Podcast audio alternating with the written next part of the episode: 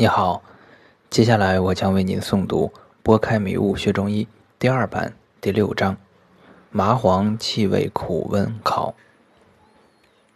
麻黄古往今来几乎所有的医药书籍中均记载气味辛温，为发汗峻药。现国家统编中药学教材亦载麻黄气味辛温。麻黄辛温之性，即成不争之定论。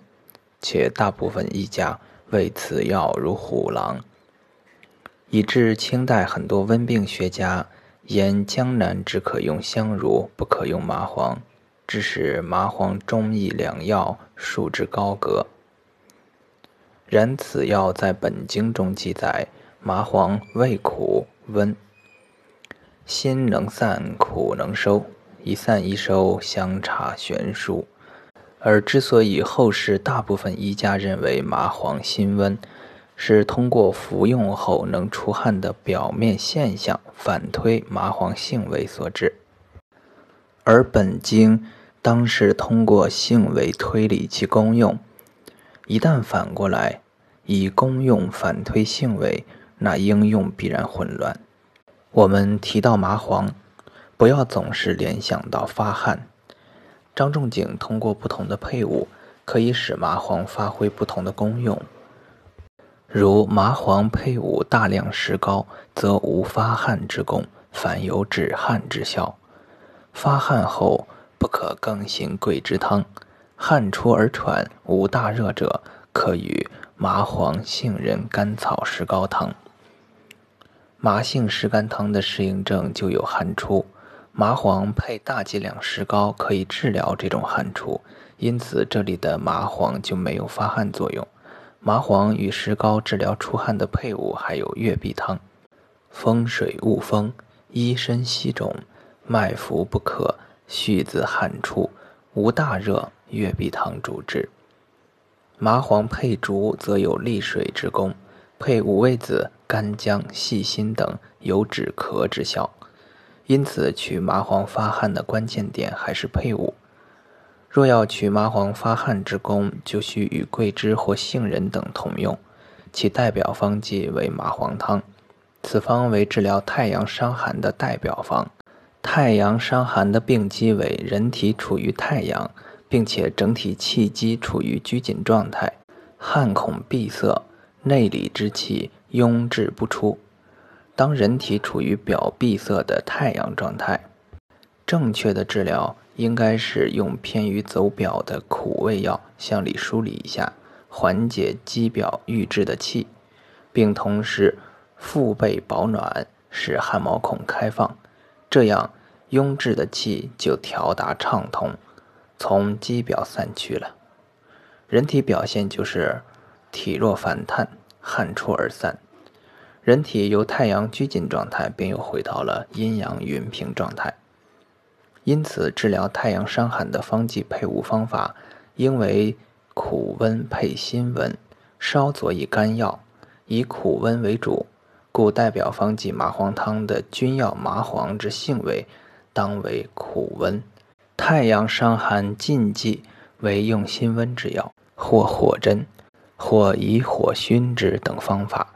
强迫气向外走的发汗法，因为表壅滞不解而引起的发热，治疗不泄壅滞与肌表的气，反用辛温之法，强迫让气向外运行。这种发汗为无视病机的破汗，仲景称之为火逆，火破节之。如果逆治，则可能会出现两个结果。一是用了辛温之法，使气血全部趋于体表，而不能打开肌表，如此气欲出而不得，则会出现气在体内逆乱。太阳病以火熏之，不得汗，其人必燥，道经不解，必清血，名为火邪。另一种结果便是用大剂量辛温之法，强迫使汗出，气血一涌而起。如决堤之水，导致汗出不止，甚至会出现亡阳。伤寒脉浮，宜以火破节之。亡阳必惊狂，卧起不安者，桂枝去芍药，加暑期牡蛎、龙骨救逆汤主之。麻黄，本经记载气味苦温，为中品药而非下品药。可知麻黄的偏性并非后世所言的峻烈。少阴病也可以用麻黄附子细辛汤微散表寒，这更说明麻黄力量虽大，但并不像巴豆、狼毒等峻猛之药。之所以后人会对麻黄产生恐惧，一方面是因为很多医生辨证不够准确，或配伍不够得法，用上麻黄之后辨证风起，故而不敢用麻黄。另一方面，当出现太阳伤寒症，本当用苦温发汗之麻黄汤，医者畏惧麻黄，反用了荆芥、香茹等辛温之品破汗，并自以为这类药与麻黄作用一致，只是力量较麻黄平和，治疗大法错误，自然辨证风起。当此之时，不知勤求古训，反言幸好未用麻黄。自村用平和之药发汗，辩证都已风起，若用麻黄，岂不惨哉？于是便认定麻黄为辛温峻剂，致使忠臣良将无用武之地。凡是中品药，均以天气多而地气少，故而可知麻黄动性大，能使体表之气快速向内运行。由于地气少。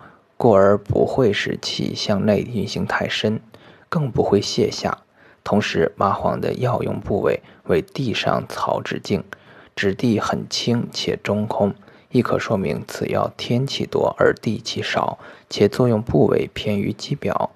对于太阳伤寒症，只要没有化燥，即可用苦温制麻黄配杏仁，使玉闭的表气快速向内运行。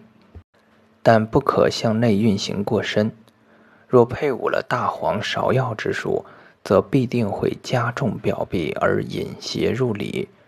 麻黄使气向内运行，又不至过深，则可使原先郁滞于肌表的气得到疏解。